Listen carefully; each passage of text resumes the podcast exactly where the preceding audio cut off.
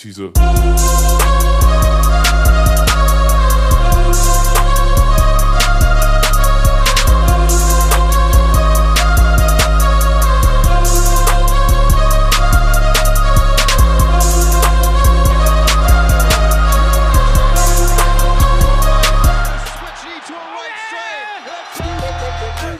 The Combat Cast, Episode 2, featuring Shannon Oneshin Wiratchai. And we are live.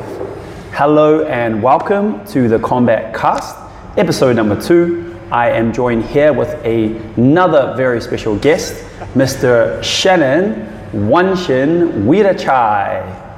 Hello. So for those that are unfamiliar with Shannon, Shannon is a fighter, an MMA fighter, mixed martial arts fighter on 1FC. He's got a very, very illustrious record. He's had a lot of fights on that promotion, and he has a very dynamic, exciting style. He always comes to perform and put on a show. Yeah, that's who we have in the house today. So that's very exciting. Yeah. So Shannon, to get things started, I just want to ask you, how did you get into MMA? How did I get into MMA? Actually, this happened in my high school time. Like, I was like a geek in the martial art. I want to be. You're an athlete at high school? Yeah, I started martial arts since I was like 10. I started judo. But at that time, I didn't really want to be like the best or something, right? In my high school time, I started to get interested in martial art. I started to get crazy in like a Chinese novel, a Chinese movie, Kung Fu movie, and I want to be like the best in the Kung Fu or something, like in the movie. Like they were like, I want to be the number one. I want to defeat everyone. So like I want to see like how the martial arts society in Thailand looks like. I want to conquer them. Right. So like I felt like a villain. So would you say that you're more kind of fascinated by just martial arts as a whole? Yeah. Like, you know, from Kung Fu, like Wing Chun, Taekwondo, Judo, all that sort of stuff. Was that what kind of like interests you at the beginning? Yes. Yeah. Yeah. It's like. It's like at that time we only have web board, right? On the internet. Like I always surf the internet, read the web board, and all about the martial art. People just talking about like which style is the best, what kind of kung fu is the best. And that time they have no competition, no MMA. So what year are we talking here? When was this? Wow, 16 years ago, I think. Okay, yeah, right. When it was like a third grade of my junior high school. Right. Yeah, actually maybe high school time already. I'm not sure, but. Yeah, long 15 years. Wow. Yeah, internet it's no Facebook that time. So that was where your kind of your passion for martial arts started. Yeah. Like in high school. Yes. I remember like, you know, you go online, right? And you'd be like, what's the best martial art? Yeah, something like that. You know, is it judo? Is it boxing? Is it Muay Thai? What's the best, right? Yes. And that time it's like it's different, right? Because we have no YouTube. You have not many videos on the internet. We have the web board. We have only like what they talk, what they write, all the rumors, or just like the novel, like when you read the novel, like wow, Wing Chun is so good. This thing is so good. Judo, Tai Chi, or Muay Boran, or something like that. Ancient Muay Thai, so good. Like, and they were like ready to fight each other. Right? Yeah, because it's gonna be weird, right? And that's like the martial arts code. It's kind of like you don't fight other disciplines. You just like it's more like a traditional, you know, traditional. There's a lot of respect and honor and stuff. Yes. But then you never could really tell who was the best, right? Because actually they want to fight. They want to fight, but like they just never got given the outlet. Yeah, they're not gonna do that. It's gonna be weird. If they're gonna start to fight, somebody's gonna stop them anyway. You know, like it's just like in Chinese movie, you know, like the master would fight another master, and then the discipline better not, something like that. Yeah, so like I want to know where's the place that all the martial artists are there, you know, like. Right. So I found at that time the place was Lumpinee Park. Oh right. Yeah, Lumpinee Park, because all the kung fu people there, because it's free space. You can go there, stay in one spot, and And like Wing Chun people, they're gonna stay in this spot, like start from 9 a.m. in the morning on Sunday, and then people start to know they have their whiteboard group, and people gotta go there to learn. Mm. And they have like a Muay Boran there. They have like a many weird kung fu places, and people. And when you are a guy who learns some kind of martial art, even real or fake, or you just learn the secret stuff from your grandfather or something like that, you can just start from there. So. So nobody rent the place that time, so everyone go to Lumpinee Park. So everyone would just go to Lumpinee, yes, of all different backgrounds, yes, and they'd all just train there. Yes, that's it. So just one day that I remember, there was one day that I argued with my mother, and somehow my parents gonna go out of town for one night, and my mother and me we get mad, so she's punished me by bring my PS2 to hide somewhere, so I was had to stay at home and play PS2 all night, but I couldn't find the PS2. So I was very angry on my mom.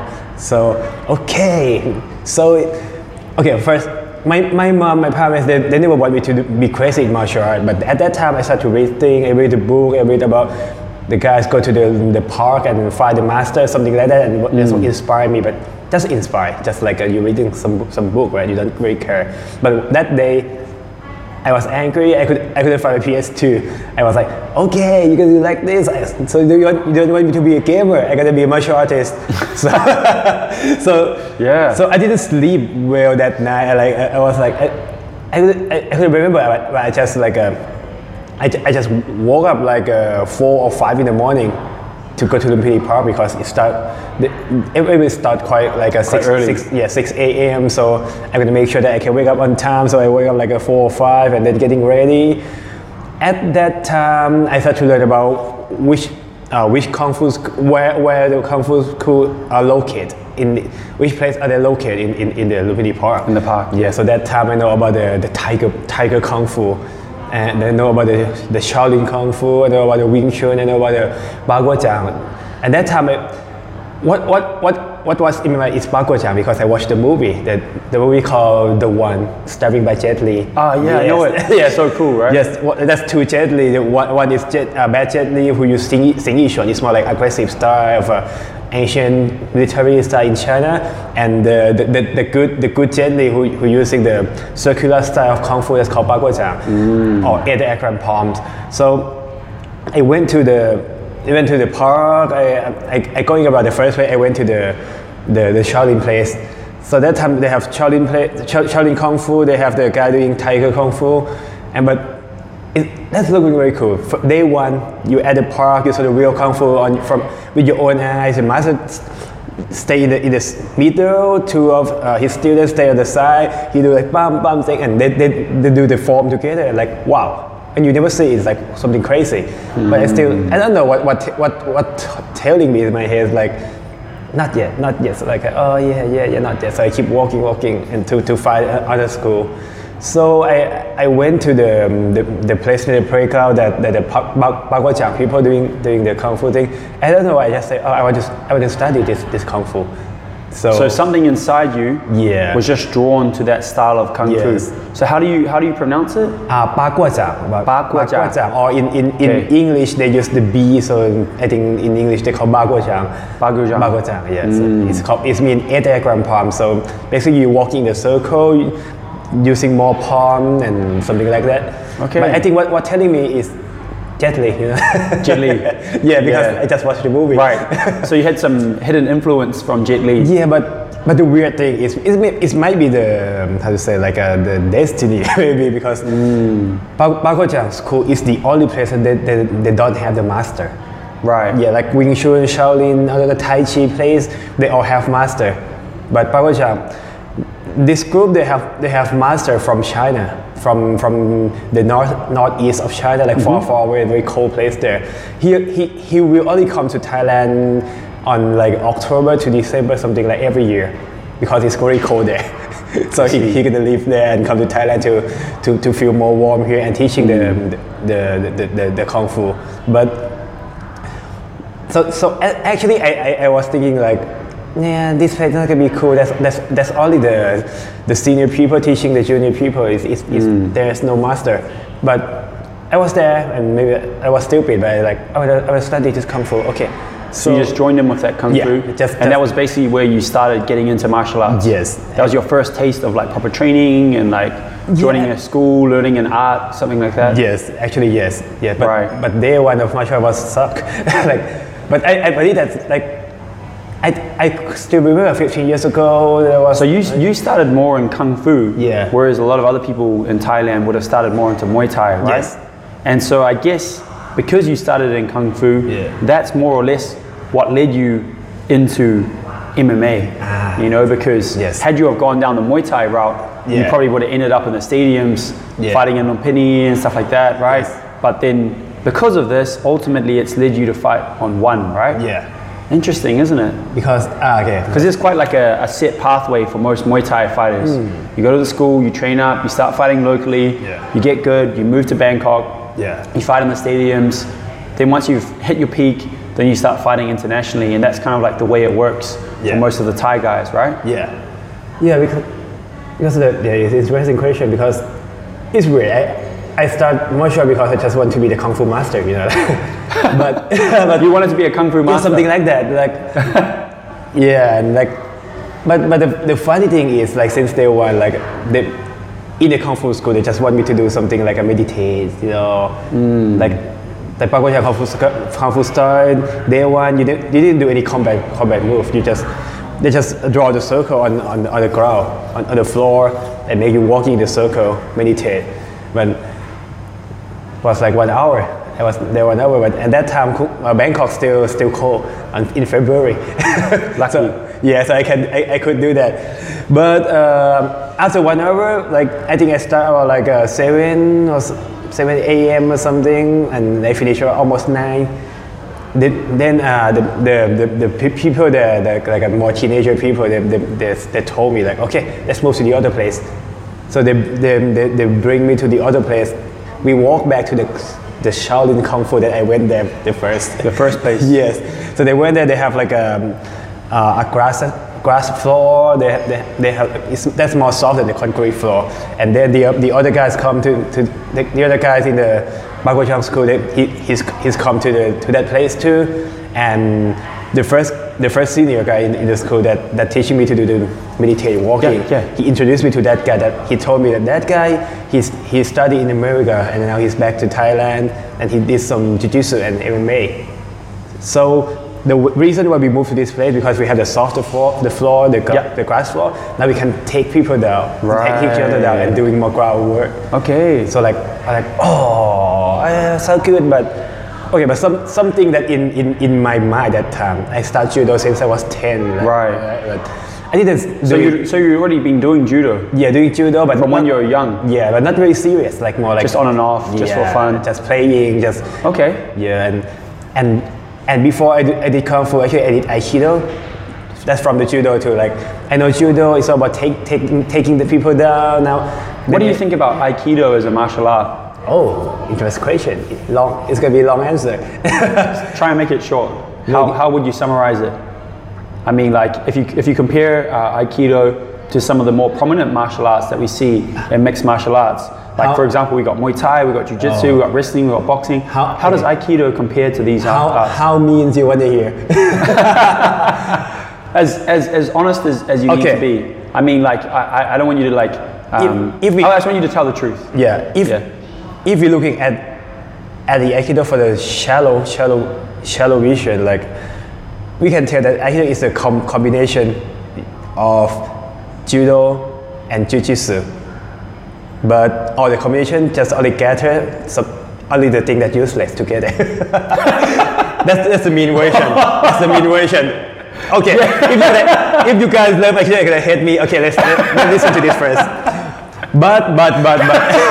But you love it, right? So basically, you take the combine all the useless from the Judo and Jiu-Jitsu together. But do you think I'm right?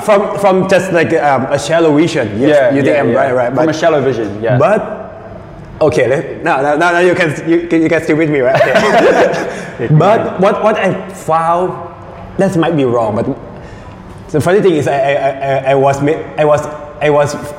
doing the I was doing some argument on the internet about Aikido, how it is, and I really find a resource, or I make like almost like a thesis on the internet. I don't know why I did that, but it's fun. And what I learned, what I found, everything. First, if you know Aikido, they said that Aikido came from the sword fight. Mm. So what people talk about Aikido, they say that they're using the sword fight movement, but they adapt it into the hand-to-hand combat. Mm. That's not like, oh yeah, you didn't throw people, you're doing sword fight technique, right. But you still take people down. But I think that's bullshit. Aikido is the hand-to-hand combat technique. That's only for me. It's not gonna be the truth, but that's what I feel, not what I found. I did Kendo for a while. And you've done a lot of martial arts. Yeah, that time when I stopped fighting for a while, for a year, I feel like I want to clear my mind. Mm. So I started doing Kendo, and that time I know MMA already. I fighting already. I know wrestling, I know MMA, I know Judo. I've been to Kendo. I found that in Kendo, when you hit, when you have sword in your hands, there's going to be motion they call subai. Subai is the thing, this is a sword, right? They're going to have the thing that can block your hand. That protects your hand. Yeah. You're going to press it together, you're going to press it to your opponent to defend his sword because they have sharp as a sword. You're not going to be like bang bang like Jedi fight. You're going to be like this all the time. It's all about pressure, just like wrestling. But you're wrestling with a sword in your hands. You're going to block, you're going to find the angle, and every time you separate, you push or you separate, every split second, that means a cut. That means your life, if that is real sword. Even in Kendo, you have bamboo sword, you have all the armor on, but that's still a point. And you get hit for 2 times, only 2 points, you lost. Game over. Yeah. And so same thing, imagine that's a real sword. You can't just like, just push. No, it's never happened. You're gonna be like, Suba, you're gonna stay there, wait for sure, deflect his hand, find the right angle, get away safely, you're gonna hit or not. Mm. And every time you do close range with your sword in your hands, sometimes I try the wrestling move, sometimes I try the Judo move, but it's going to be different. You can't just grab his arm and try to do Judo throw. He can still use it. He can just stab you. Yes, he can do something. So I found that the way you deflect, you can the technique will be weird and it looks like Aikido. Mm. And if you look at Aikido training, your opponent will grab your hand. But doesn't matter how you turn, where you move your hand, they're gonna keep grabbing your hand. The question is, what is the reason that somebody's gonna grab your hand? Like I grab your wrist and you turn your wrist somehow to get away. I'm gonna keep holding. Right. Even you turn this way, I can still keep holding. What is the reason why this guy need to grab your wrist or your hand? Yes. Because this guy got the weapon in his hand. So imagine that you have sword here and your opponent have no sword, but he grabbed both of your hands and you can't. Both your wrists. Yeah, you can't hit him or kill him with your sword. Yeah, you're gonna deflect or do something. And when that guy focus on holding you, they're not gonna let go, and they can get deflect easily or they can get thrown easily with the Aikido move. Right. So, I'm thinking is Aikido. It came from the hand-to-hand combat in the sword fight. Right. But if you put the sword and both guys got bare hand, that's kind of stupid. Right. But so the foundation of Aikido, in your opinion, from what you've learned of it and what you've studied, is more designed around weapon fighting. Yes. If you had like a sword or something like that, as opposed to like bare hand fighting or unarmed combat. Yes, so because that's enough reason to make that kind of move happen. I see. But if imagine I have gi on, you have gi on, we're gonna start doing combat. We're gonna grab each other gi. It's gonna be like Judo. Right. It's gonna be Jiu-Jitsu. It's not gonna be like Aikido. Yeah. Yeah. But okay, that's the first part. Aikido came from the fight with the. Because that the guy might have the weapon in his hand. But I think Aikido, you know about the word Jitsu and the word Do, right? In the old day, they have like martial art is called like Jiu-Jitsu. It's all about fighting, but when the sport involved, the idea of the sport involved, they try to develop it into Judo, Aikido. It's more like sport. When we can assume that they have more sport mindset. Yeah. Most of the Aikido people, they say it's not a sport, no competition. yes, Aikido has no competition, but Aikido itself has a competition. So Aikido is not the art of fighting, but I think Aikido is a sport, or is an art of controlling the force, the power.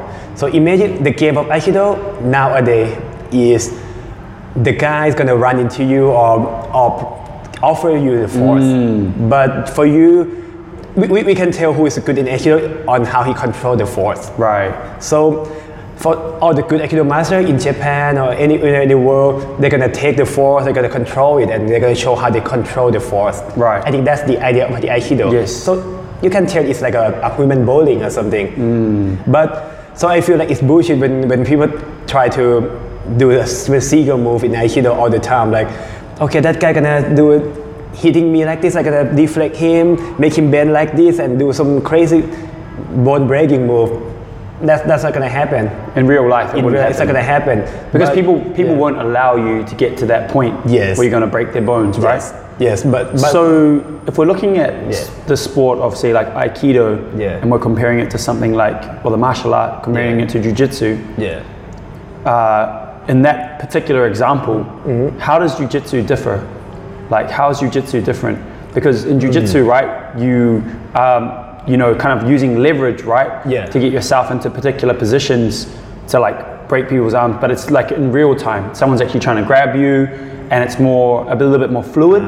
What do you think? What is your thoughts there? Like, okay, so jiu-jitsu is actually mean the gentle art, right? Gentle art, and actually it's not very gentle, but it's more like a smart way to use your force. I see. So when it comes to judo, it's also mean the gentle way, but it's not very gentle. It's quite high impact. But the idea is all the economy of your force. Like you're gonna use the legs force, but it's like an economy. Like it's not about not using your force, but you're gonna use the worthy force. Like not spend all your power to just sweep his foot down, but you're gonna use this amount of power to gain the most benefit. I see. So it still came from the same idea, but Aikido is more like they love in the harmony. They try to use the force, but they're not thinking about which force I'm gonna spend and what benefit I want to get, but they want to control and be harmony with the force. I see. So it's like a different sport. If you talk, it's judo, and Aikido is also sport, right? Right. But it's another deep reason of how Aikido look like this nowadays is Aikido and Baguazhang. That's what I did. Right. that's why from Aikido. The circle style of Kung Fu. Yes, I moved to Baguazhang. Morihei Ueshiba, the father of Aikido, he went at that time. Japan before around the World War II, Japan has controlled the northeastern of China, called the Manchuria there. They make a new country called Manchukuo. I see. So some Japanese people they moved to there too. So Morihei Ueshiba he went there to learn more about the Chinese art, and somehow he learned Baguazhang. Right. But I don't know how much. But if I saw some old footage of Aikido before it's become Aikido nowadays. They have some basic hand, basic movement, basic palm that looks similar to Baguazhang. So you'd say that there's quite a few similarities in terms of the movement patterns of the art. Yes, and the father Aikido got arrested there in the street of doing like a cult. Oh, really? because in the old days, I'm sure it's all about cult, right? And Baguazhang is very related to some Taoist cult or something like that.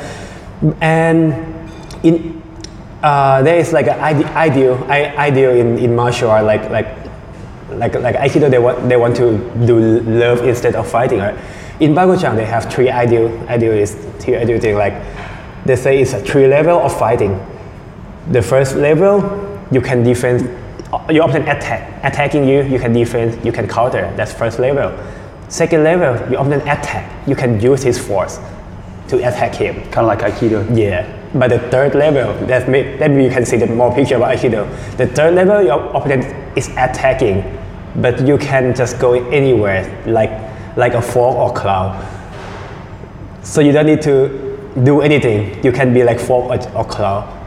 That's the idealist of three level. So in reality, how would you describe that in reality? Like what would that actually be? What would be like an actual proper example of someone using that? Let's say you try to hit Lomachenko. Yeah. you can see it, right? So that's a good example. Yeah. So you can see it all, and you can decide what you want to do. You can be just like fork or like a cloud nobody can touch, or you can attack him. I see. But in first level, you know that's something coming. You're gonna defend and you're gonna counter. Right. The second level, you see something coming. You're gonna use it. You're gonna deflect it. But you know, like someone like Lomachenko, right? Yeah. As we both know, it's taken him years, basically his entire life, to reach that peak state of, you know, defensive elusiveness. Yes. And his ability to just read what's coming in and to be like a cloud, right? Yeah. But for the average person just starting in martial arts, if they were to train for 3 months, there's probably no way, unless they're like just some absolute freak of nature, that they'd be able to get anywhere near to his level of ability to read what's coming in, right? Yes. Yeah, that's gonna be a lifetime training, right? But but I think so that's level 3 of the Chinese Kung Fu. And I think many Chinese Kung Fu, they have the same idea too, right? And I think most of the martial art, karate, ancient Muay Thai, they might have different of the describing, but on the ultimate level, I think most or all of the martial art, they think the same way. They Nothing can hit you, you just move. You can control the fight, you can be elusive, you can do anything you want, right? You can see everything that's coming. But it depends on your level and your opponent level. It's lifetime training. Yeah. And I think that's the idea of the Aikido. That's the main idea. Shannon, what I want to go into now is a little bit about your first fight in MMA. Yeah. So when did you have your first, you know, we've got all these martial arts, we've got all these martial arts that you're kind of like, you've done your Kendo, Judo, Kung Fu, Aikido, all these different things. And then all of a sudden, fast forward, now you're going into your first MMA fight. Ah. Okay, so just talk us through your first fight. Ah, my first fight, right? Your first fight. Okay. You were the first major fight? Or first your first ever MMA fight. Okay. So amateur fight. Yeah. Okay, so real quick, like, I did many kind of martial arts. Actually, I can say in my high school time, I did MMA, right? Mm. So, yeah, I did MMA for like just for fun for about 3 years. It's like a kind of Kung Fu, MMA, BJJ, Judo. I still do Judo because like everything is cycle. I do MMA and Kung Fu, and then they told me that one of the Judo master, like a highest level Judo master guy, he came to teach near my school, like my high school place. Right. So I went back to Judo again and trained with him, and I do Judo, I do the groundwork at the Kung Fu place. And I want to know more about this art. Then I do BJJ. And I feel like I have done everything. I want to test on my skill. But you have no idea where you're going to do that. Yeah. If I want to fight somebody, I have to go on Muay Thai ring. And you can't just, can I fight Muay Thai? No, it's not going to happen, right? It doesn't work like that. Yeah, so I found that MMA could be the solution, and that time we started to watch like a UFC. Yeah, but that time was like UFC 1 or 2 or 3 or 4. We quite out there, right? quite brutal, right? Yeah, and but what I feel is like, we have no gloves. You can use any kind of like a palm strike, crazy Kung Fu hands, everything. So my dream was about like I want to fight MMA. I want to be, and one thing I was curious that time is, that's all the fighters there, all the guys from everywhere in West Thai fighter. And I was like, why? Okay, so maybe all the Muay Thai fighter they don't know how to fight on the ground. I know, I want to be there. So I want to show my skill in the MMA fight, but I don't know how. So from my 15 years old time, about 3 or 4 years later, I finished my high school. I started studying in the university for 1 year. That time I saw people on the web board. They love MMA. They love K1. They love MMA. They started talking about it's possible if they're gonna make MMA fight happen. Yeah. So that time there are a group of people from K1 board on the internet. They gather people. They talk to Aswindam Stadium and make the first a major MMA competition. At that time, they called it King of Fighter. In the cage? On the ring. They're using the Muay Thai stadium. I see. Yes, and that time I was like, yeah, I waited for this time for a long time. Like, they show, I was thinking like, I'm the only one. I can tell that I'm the only one, or only few Thai people who knows MMA, because I trained from my senior that came from America. I can beat everyone. I can be the Kung Fu master, the master of the world. Only one thing I concerned that time is, what could be my outfit for the fight? Seriously, you never know. Like, yeah, you don't know what to wear, right? You've been doing judo, you've been doing kung fu, you're just wearing like just normal outfit, like, you know, long pants, shirt. In judo, you have the gi. So what's gonna be my fighting outfit? Yeah. The first thing I was thinking about, okay, it's gonna be like a video games or the pro wrestling. Right. But it's so finally I have no idea. That time I have me and my friend from the judo place, from judo team that. So how old were you when you had your first fight? I think 19. 19, okay, cool. 18 or 19. Yeah, cool. Yeah, so yeah, me and my judo friends there. So okay, we talked. We okay to wear the gi, the judo gi, the thick one. so that time I fought the guy that is my junior in judo. Like he came from the place I did judo. They have like a affiliate place, right? And that boy came from the other place that like we the same kind of affiliate team. So it's like, okay, we can wear the gi and we can do like showing some judo move there, and we can fight if you want. Okay, sure. I feel like confident. I feel good. I wear the gi. I put the headgear on. I go up. That guy just come with a judo pant, no gi. I was like, damn, okay, I don't care, I'm gonna fight you. And that time, I almost win, but he took me down, and I did arm bar, but I couldn't finish it, and I feel so tired, it's so hot, it's gi on, headgear on. I tried to do palm strike, I tried to do crazy kick, but I couldn't finish him. Then, time's up, I lost my decision. I feel down, because at that time my plan was I want to teach martial art. I want to win this fight so I can promote myself, you know, like, but I lost to... Your junior? Yeah, my junior, like, damn. I feel bad. But yeah, not so long after that. I feel down for months actually, but... Wow. Yeah, but I always take it serious, right? Yeah. But it taught me that even I'm proud to be the only few Thai people who know MMA, and I think I know it. But if you didn't have like the right discipline, the right training, the right preparation, you will lose anyway. So from there, from being a freelance self-defense instructor, I decided to make an MMA team. I want to train.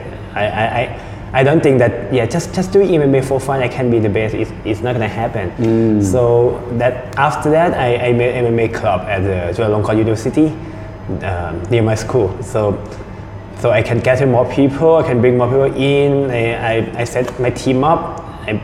I can train for like MMA, like seriously. And my first fight was on 2008.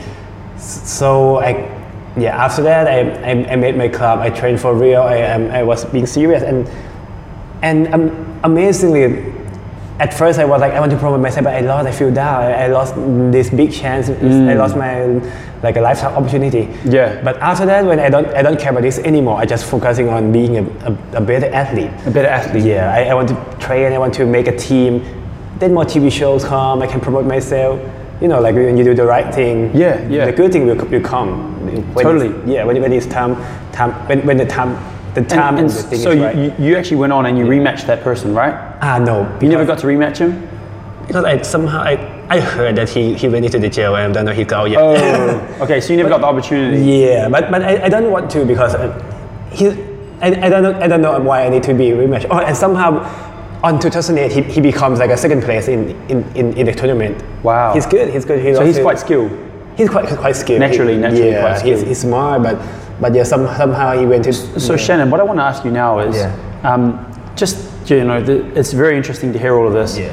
Where do you see the future of Thai MMA now. Mm-hmm. So like, you know, we've got MMA internationally, and I think it's very interesting for me. You know, I've been coming to Thailand for a long time now, and now I'm married and I live here, and I love Muay Thai and I love Thailand, and it's just interesting for me to see internationally so many other countries now stepping up and showcasing their skills on the world stage. Like New Zealand, we have a lot of fighters that are doing so well. And you know, you've got like America, you've got Brazil, you've got you know, a lot of other countries, but Thailand, it just seems to be a little bit behind in terms of the number of athletes that we have going forward into MMA.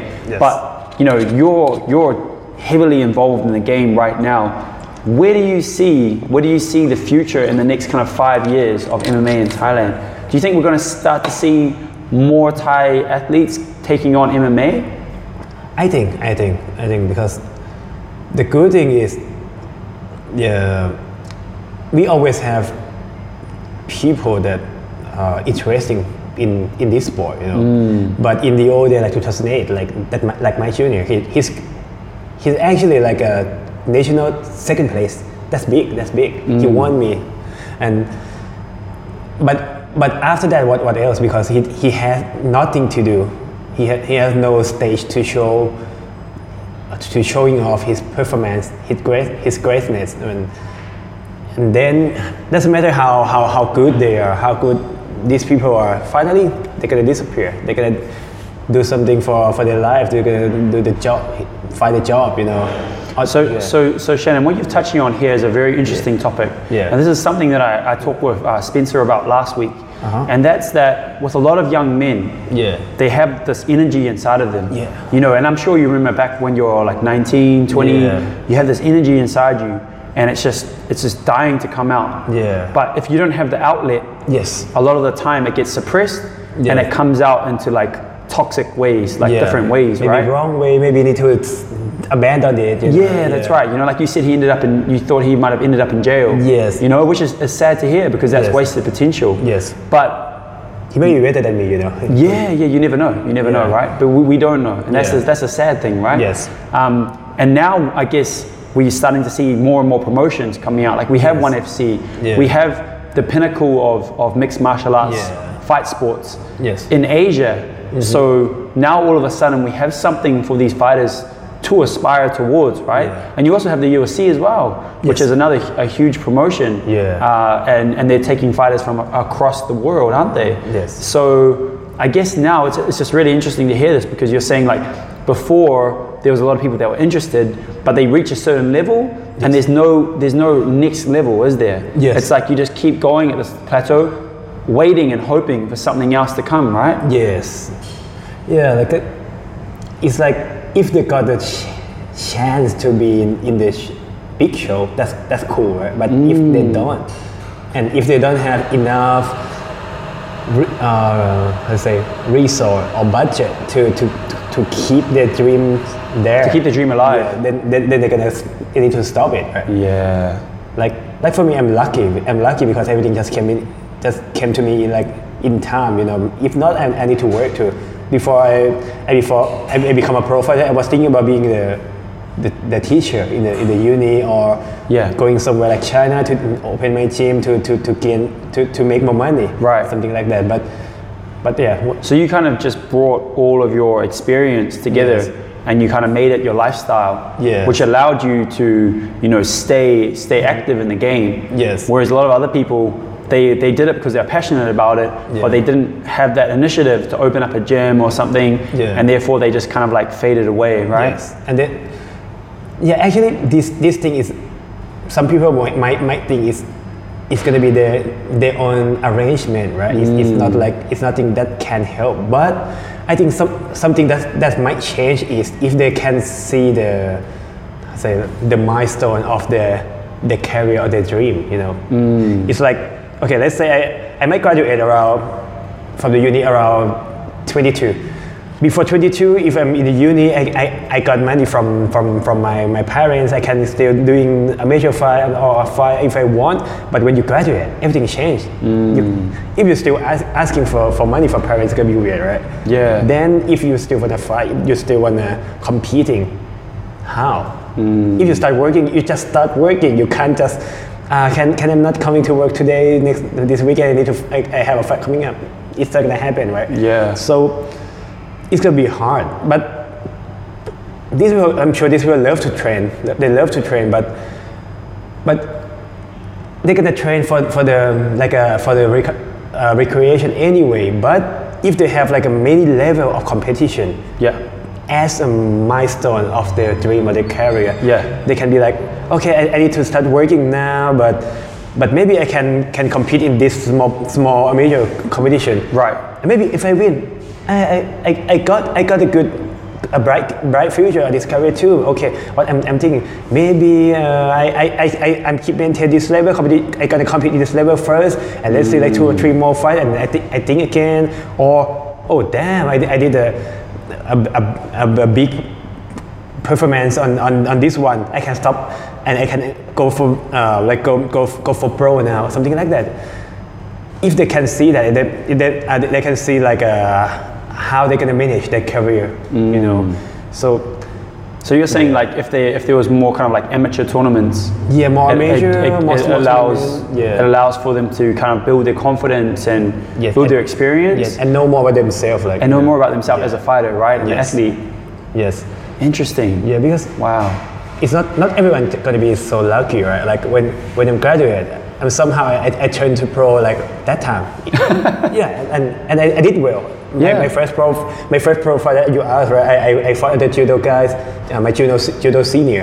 Yeah. He's in former national team, and somehow we just pull out the performance and we got the fight of the night. Right. And that day, and was this on One? Pardon? Was this on 1FC? It's on the promotion called Dare in Bangkok. Dare. Yes. Oh, okay. But. The CEO of 1FC, Victor Quay, was there, and he came to me. He gave me his name card, and he signed me right away. Wow. Yes, but I still compete for one more fight before I move to 1FC. I see. And I can tell that I'm so lucky, right? Yeah. I know what is my future is. I know that I'm gonna be on 1FC first, and let's think again. But for the other, if you They compete in some promotion in Thailand. They keep fighting for some money. They don't know how bright their future is. They don't know what. Shannon, what type of advice would you give to aspiring fighters? Mm-hmm. So let's say we've got like young Thai MMA fighters that are wanting to like compete on the same level as you. And they're just starting out in the sport. They're really passionate about it, but they're going through the things that we're talking about. What type of advice do you give to them? Advice. Yeah. What tips could you give them in terms of like getting to the level where you're at? Like what can they do to like? What type of things can they do? So according to Thailand situation of my short. Yeah. Okay. So if they want to become a fighter, pro fighter or a major fighter, doesn't matter. If they want to be a fighter, even to put their life on the martial art way, then martial art should be their first priority of their life. But I didn't say they need to stop everything, quit their job, quit everything to become a fighter. Mm. But they can still do anything. But just remember that to work to get yourself being better is supposed to be their first priority. Mm. So okay, maybe they have a daytime job, they have a full-time job, they work very well, but when they finish their job, your first thing is not about, okay, we're going to go eat tonight, we're going to go drink, we're going to go watch movie. They should ask themselves first, like, okay, are they got enough time to train? Because training is supposed to be the first priority. Yeah. If they're going to have free time, they should think about training first. Right. But I didn't say, okay, they can't go for cinema, they can't go for traveling, but first thing they have to concern about is to train to get better. That's the number one thing. And because of the Thailand situation, nobody can be sure that this career, this dream going to be like a, you know, last forever, it's going to be forever, or going to be, it's nothing sure on this career. So first, the thing that's supposed to be with the first to make martial arts to be their first priority, the thing that's supposed to be together with them with that is have fun with training martial art, you know. If they just want to be a fighter, I want to make good money, nah, that's not gonna work. They should learn martial art. They should do training. Right. Even their career is not successful if they're still happy, right? That's a really, really powerful message there, Shannon. Yeah. So, number one is really enjoy what you do. Yeah. You know, do it for the love of martial arts. Yes. And from there, if you have the passion for the sport, then you can see where it takes you. Yes. But, you know, you're right. A lot of times we see this, right? Yeah. Guys come in, I want to be a fighter, I want to fight. You know, 2 weeks later, they got beat up in the gym because they weren't too hard in sparring. Yeah. Oh, actually, like, I don't want to do it anymore. Yeah. And we never see them again, right? Yeah. They never come back. I heard somebody say that somebody that came to the gym, like, I want to be a fighter. Okay, they're going to quit. They're not going to fight. Yeah. Somebody that come, I don't know, I just want to train. Oh, they're going to be there forever. Right. Oh, I just want to train. I just want to like, get better. Because I want to improve. Because they love that thing. They love that thing.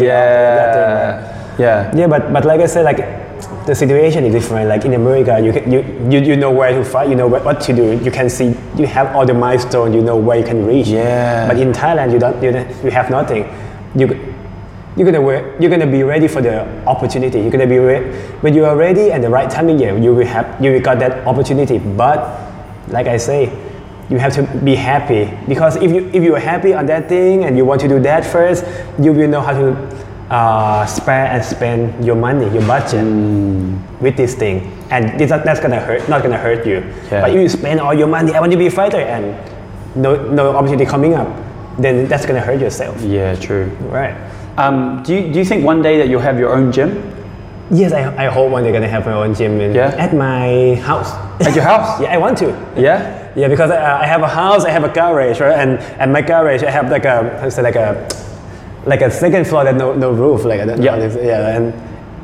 that place like stayed, been there since I was born, and I don't know what that's for. Right. My parents had no idea too. But and my dad told me that garage had been working on the, like, be ready for, it's ready to make like a 5-floor building. Right. So I can just make a gym up there. You know. Wow. It's gonna be cool. And the gym I want to make at my house, it's not going to be like a commercial gym. It's going to be like a local gym there, and I want to have a gym to help Thai MMA fighter or who want to be MMA fighter, because. So you want to develop them from like a young age and like build them up. Yeah, and it's more like a hub or something that people can come and I can help, like a lab, you know, like Oh, I can say that, right? I plan to make the name of my gym is like maybe Wiratchai Fight Clinic. Okay, cool. Because my house is a clinic. Right. Yeah, my dad is doctor and clinic was there. Other coverage. And now when I graduate, my dad say, okay, no more. Yeah. So I say, okay, I'm gonna keep the clinic running, but it's gonna be a fight clinic, right? And it's gonna be fun and it's gonna be good. Like nowadays we have more young breed fighter. They want. I know some guy they had like a cabin crew who want to be a pro fighter, a dentist who train every day, a single dad, a young single dad who want to be the world class fighter or something like that. Like, you want to help those people. I want to help them. And when it's in my house, it's gonna be low budget. I can help them. I don't need to charge them a lot. I want in the future, if it's possible, I want to help them on managing their career, because I hope that. I'm fighting right now. I hope I can make more connection, learn more things about this industry or this business. And I saw many of them like I have no idea about to negotiate and managing their career. I want to help them on their skill, their career, and everything. And fantastic, the right way, the right mindset for the career. You know, Shannon, I just want to bring it back to you now. Yeah. So in terms of like training and fighting and things like that. Yeah. What is an optimal fight camp for you? I mean, like when you are training and you've got a fight coming up, if you look back over your best performances, what what type of things have taken place within your fight camp that's made you, that you feel has made you so successful in your fights? What makes me successful in my fight camp? Yeah. What is the optimal fight camp, the best fight camp for you? How does it go? Let's say it's you've got 6 weeks or 7 weeks. That's kind of what you normally have, right? Yeah. You know, what's the optimal kind of like pathway for you there? For me, for myself personally, they say 8 weeks. Some they say 10 weeks, right? Okay. But for me, the right timing that I've been doing is about a month or 6 weeks, 4 weeks or 6 weeks. It's great. It's like like before I fought Shinya Aoki, I spent like 2 months, so like 8 weeks.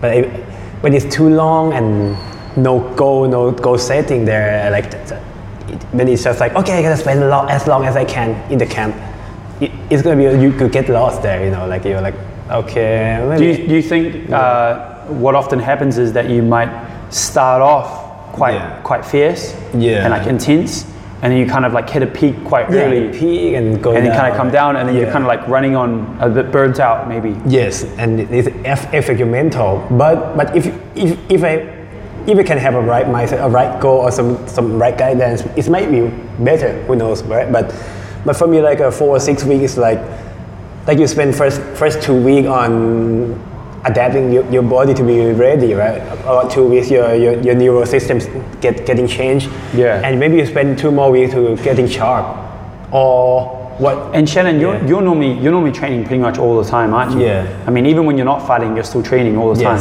almost every day, right? Yeah. Yeah, but it's still different, right? You know, like it's not as intense. Yeah, and when it's close to your fight, it's like your mental change. Like for me, in normal training, I can make some mistake and I learn from the mistake. It's fine. But when it's close to the fight, my last few sparring, I don't want to make any mistake. It's gonna be like, it's gonna be sharp. I'm gonna control my cardio. I'm gonna control my gas. The mindset's gonna change. Yeah, I can't show you any week, you know, like in training, like I got to make everything right. So for you, the optimal fight camp is one that is, it's more about combining everything mentally together, isn't it? Yeah. And I think sometimes when it's too long, it can make it a little bit of like a mind fuck, if you will. Yes. Because, you know, you're training so hard at the beginning, and then it's like, oh, there's still 4 weeks left. Yeah. And I've already pushed myself so hard. That's it. You know, so I guess it's a matter of like, kind of like, pacing yourself and a bit of planning and things like that. Yes. Okay, cool. So yeah, should say 4 to 6 weeks. 4 to 6 weeks optimal. Yes. Yeah. Okay. For now. Yeah, for now. But when you're getting older, your age, who knows? Yeah. Maybe. But right now, I think around this time. Shannon, recently we, as you and I know, you had a few injuries and stuff that you've had to deal with. Yeah. You know, I feel like you've handled it really, really well. I've been very impressed by how you've kind of like dealt with this, you know. Yes. For those that don't know, Shannon got a fractured orbital bone, and he also got a cut on his head. Yeah. I think the cut looks badass. Yeah. And we know how it works. Like, you're lucky because you got Asian skin. Yes. It'll heal. You'll barely even be able to see it. But right now it looks like you're some anime character, like Berserk or something, you know. Harry Potter. You look badass. Yeah. It looks cooler than Harry Potter. Yeah. It's not like a lightning bolt. It's like a cross, you know. Like, I got the battle axe, I just dodged it, but it sliced my forehead. Final Fantasy 8, right? Yeah, exactly, man. Looks really cool, you know? Yes. So I think you're quite lucky like that. Some people get much worse off than you, so yeah, that's lucky. Yeah. But like, you know, like I've been really impressed with your mindset about this. So just tell me, like how do you deal with these things, like when they do occur? Because, you know, everyone goes through a phase where they get injured and stuff. Like, how is it that you deal with this? How do you stay so positive through these injuries? Injury is the worst thing. With injury is the recovery. You have to stay still, right? Like if you just lost by score or lost by knockout or get choked out or something, after a few days of upset, you can get back to the gym, getting better. Like that's my set. Like the fight I lost with the Mongolian fighter, I lost my decision. I feel like, oh, what I did. Oh, I feel bad. I feel down a bit, but I don't care. I just buy a new game, Assassin's Creed or DC. I want to go on the PMPC like a whole week or 2 weeks. I don't care about training. But after 3 days, I should get back to the gym. I can't get back to the gym because for me, the only way to deal with the failure is to just getting better, work harder. Right. But when there is injury involved, you have to rest to wait to, for the recovery, right? Like, what the first thing I feel when I got any injury, like that stopped me from training, I just want to take a pill and sleep for a month or something, like to wake up when I can train, but it's not gonna it's not possible. But, like go into a chamber and just fall asleep. Yeah, but it's not gonna wake up when the injury is healed. Yes. Have a drip, put the food in. Yes. Have electric shock, keep the muscle active. Yes. Yeah, but then just wake up. Ooh, yeah. Oh, I'm better. Okay, let's go. Yeah, it's like for me, how I deal with after the loss, I want to train. Yeah. Or even when I got you, I want to train. I always want to train, but if I can't train physically, like when I got both my hands broken, I can't train at all. I can't even sweat. That time I remember I just play UFC on Xbox. I create the character as myself. I just telling myself, I gotta be there, I gotta beat people. And after a few days of playing the game, I start to think, is that what's gonna happen for real? Then I start to write down something, go on internet, start to do some like a researching, do some like a studying. They say you can get it better by watching also, right? So if you can't train by physically, you can still train. You can train your mind. Yes. And wow. Yeah. So when you get injured, the take home here, guys, is if you can't physically train, mentally train. Yeah. You know, study fights, watch, keep yourself active in the game. Yeah. So for all those fighters out there, you know, if you do get an injury, just remember that even if you're physically limited, you still have your mind that you can sharpen and train. Shannon, I just want to finish up. What's the kind of like recovery plan with you at the moment? When are you able to get back into like full training? When do you think we'll see you again back in the ring or in the cage? For the training, I think at least 3 months to get full training. By the way, okay. Yeah, right now I start training now, but for the fight, it should be at least 6 months, but it might be more than that. Some might say a year, so but it depends. I think. Okay. But, yeah, I start training now, so I think good. I think when I got both my hands broken, I was just waiting that time. I was just waiting for when I get back to training. When I get back to training, like after 6 to 8 weeks, 2 months, I feel like I lost everything. I lost all my gas, my cardio. So like for this time, my plan is only thing I'm telling myself is what I need to prepare for myself, so when I can get back to full training, I can go on right away. I don't want to start everything again. So I hope with this mindset, it's gonna get me to there earlier and quickly. Yeah. Awesome, bro. Oh. Shannon. Yes. I'm pumped for you, man. I'm excited for your return. You're an amazing athlete to watch, and thank you so much for coming on the show today, bro. Thank you very much. Much appreciated, Shannon. Awesome work, bro. And if you like Bushido, don't hate me, okay? Hey guys, Steve here. If you like the content, please don't forget to press like and subscribe to stay up to date with the most recent episodes. I'll see you guys on the next one.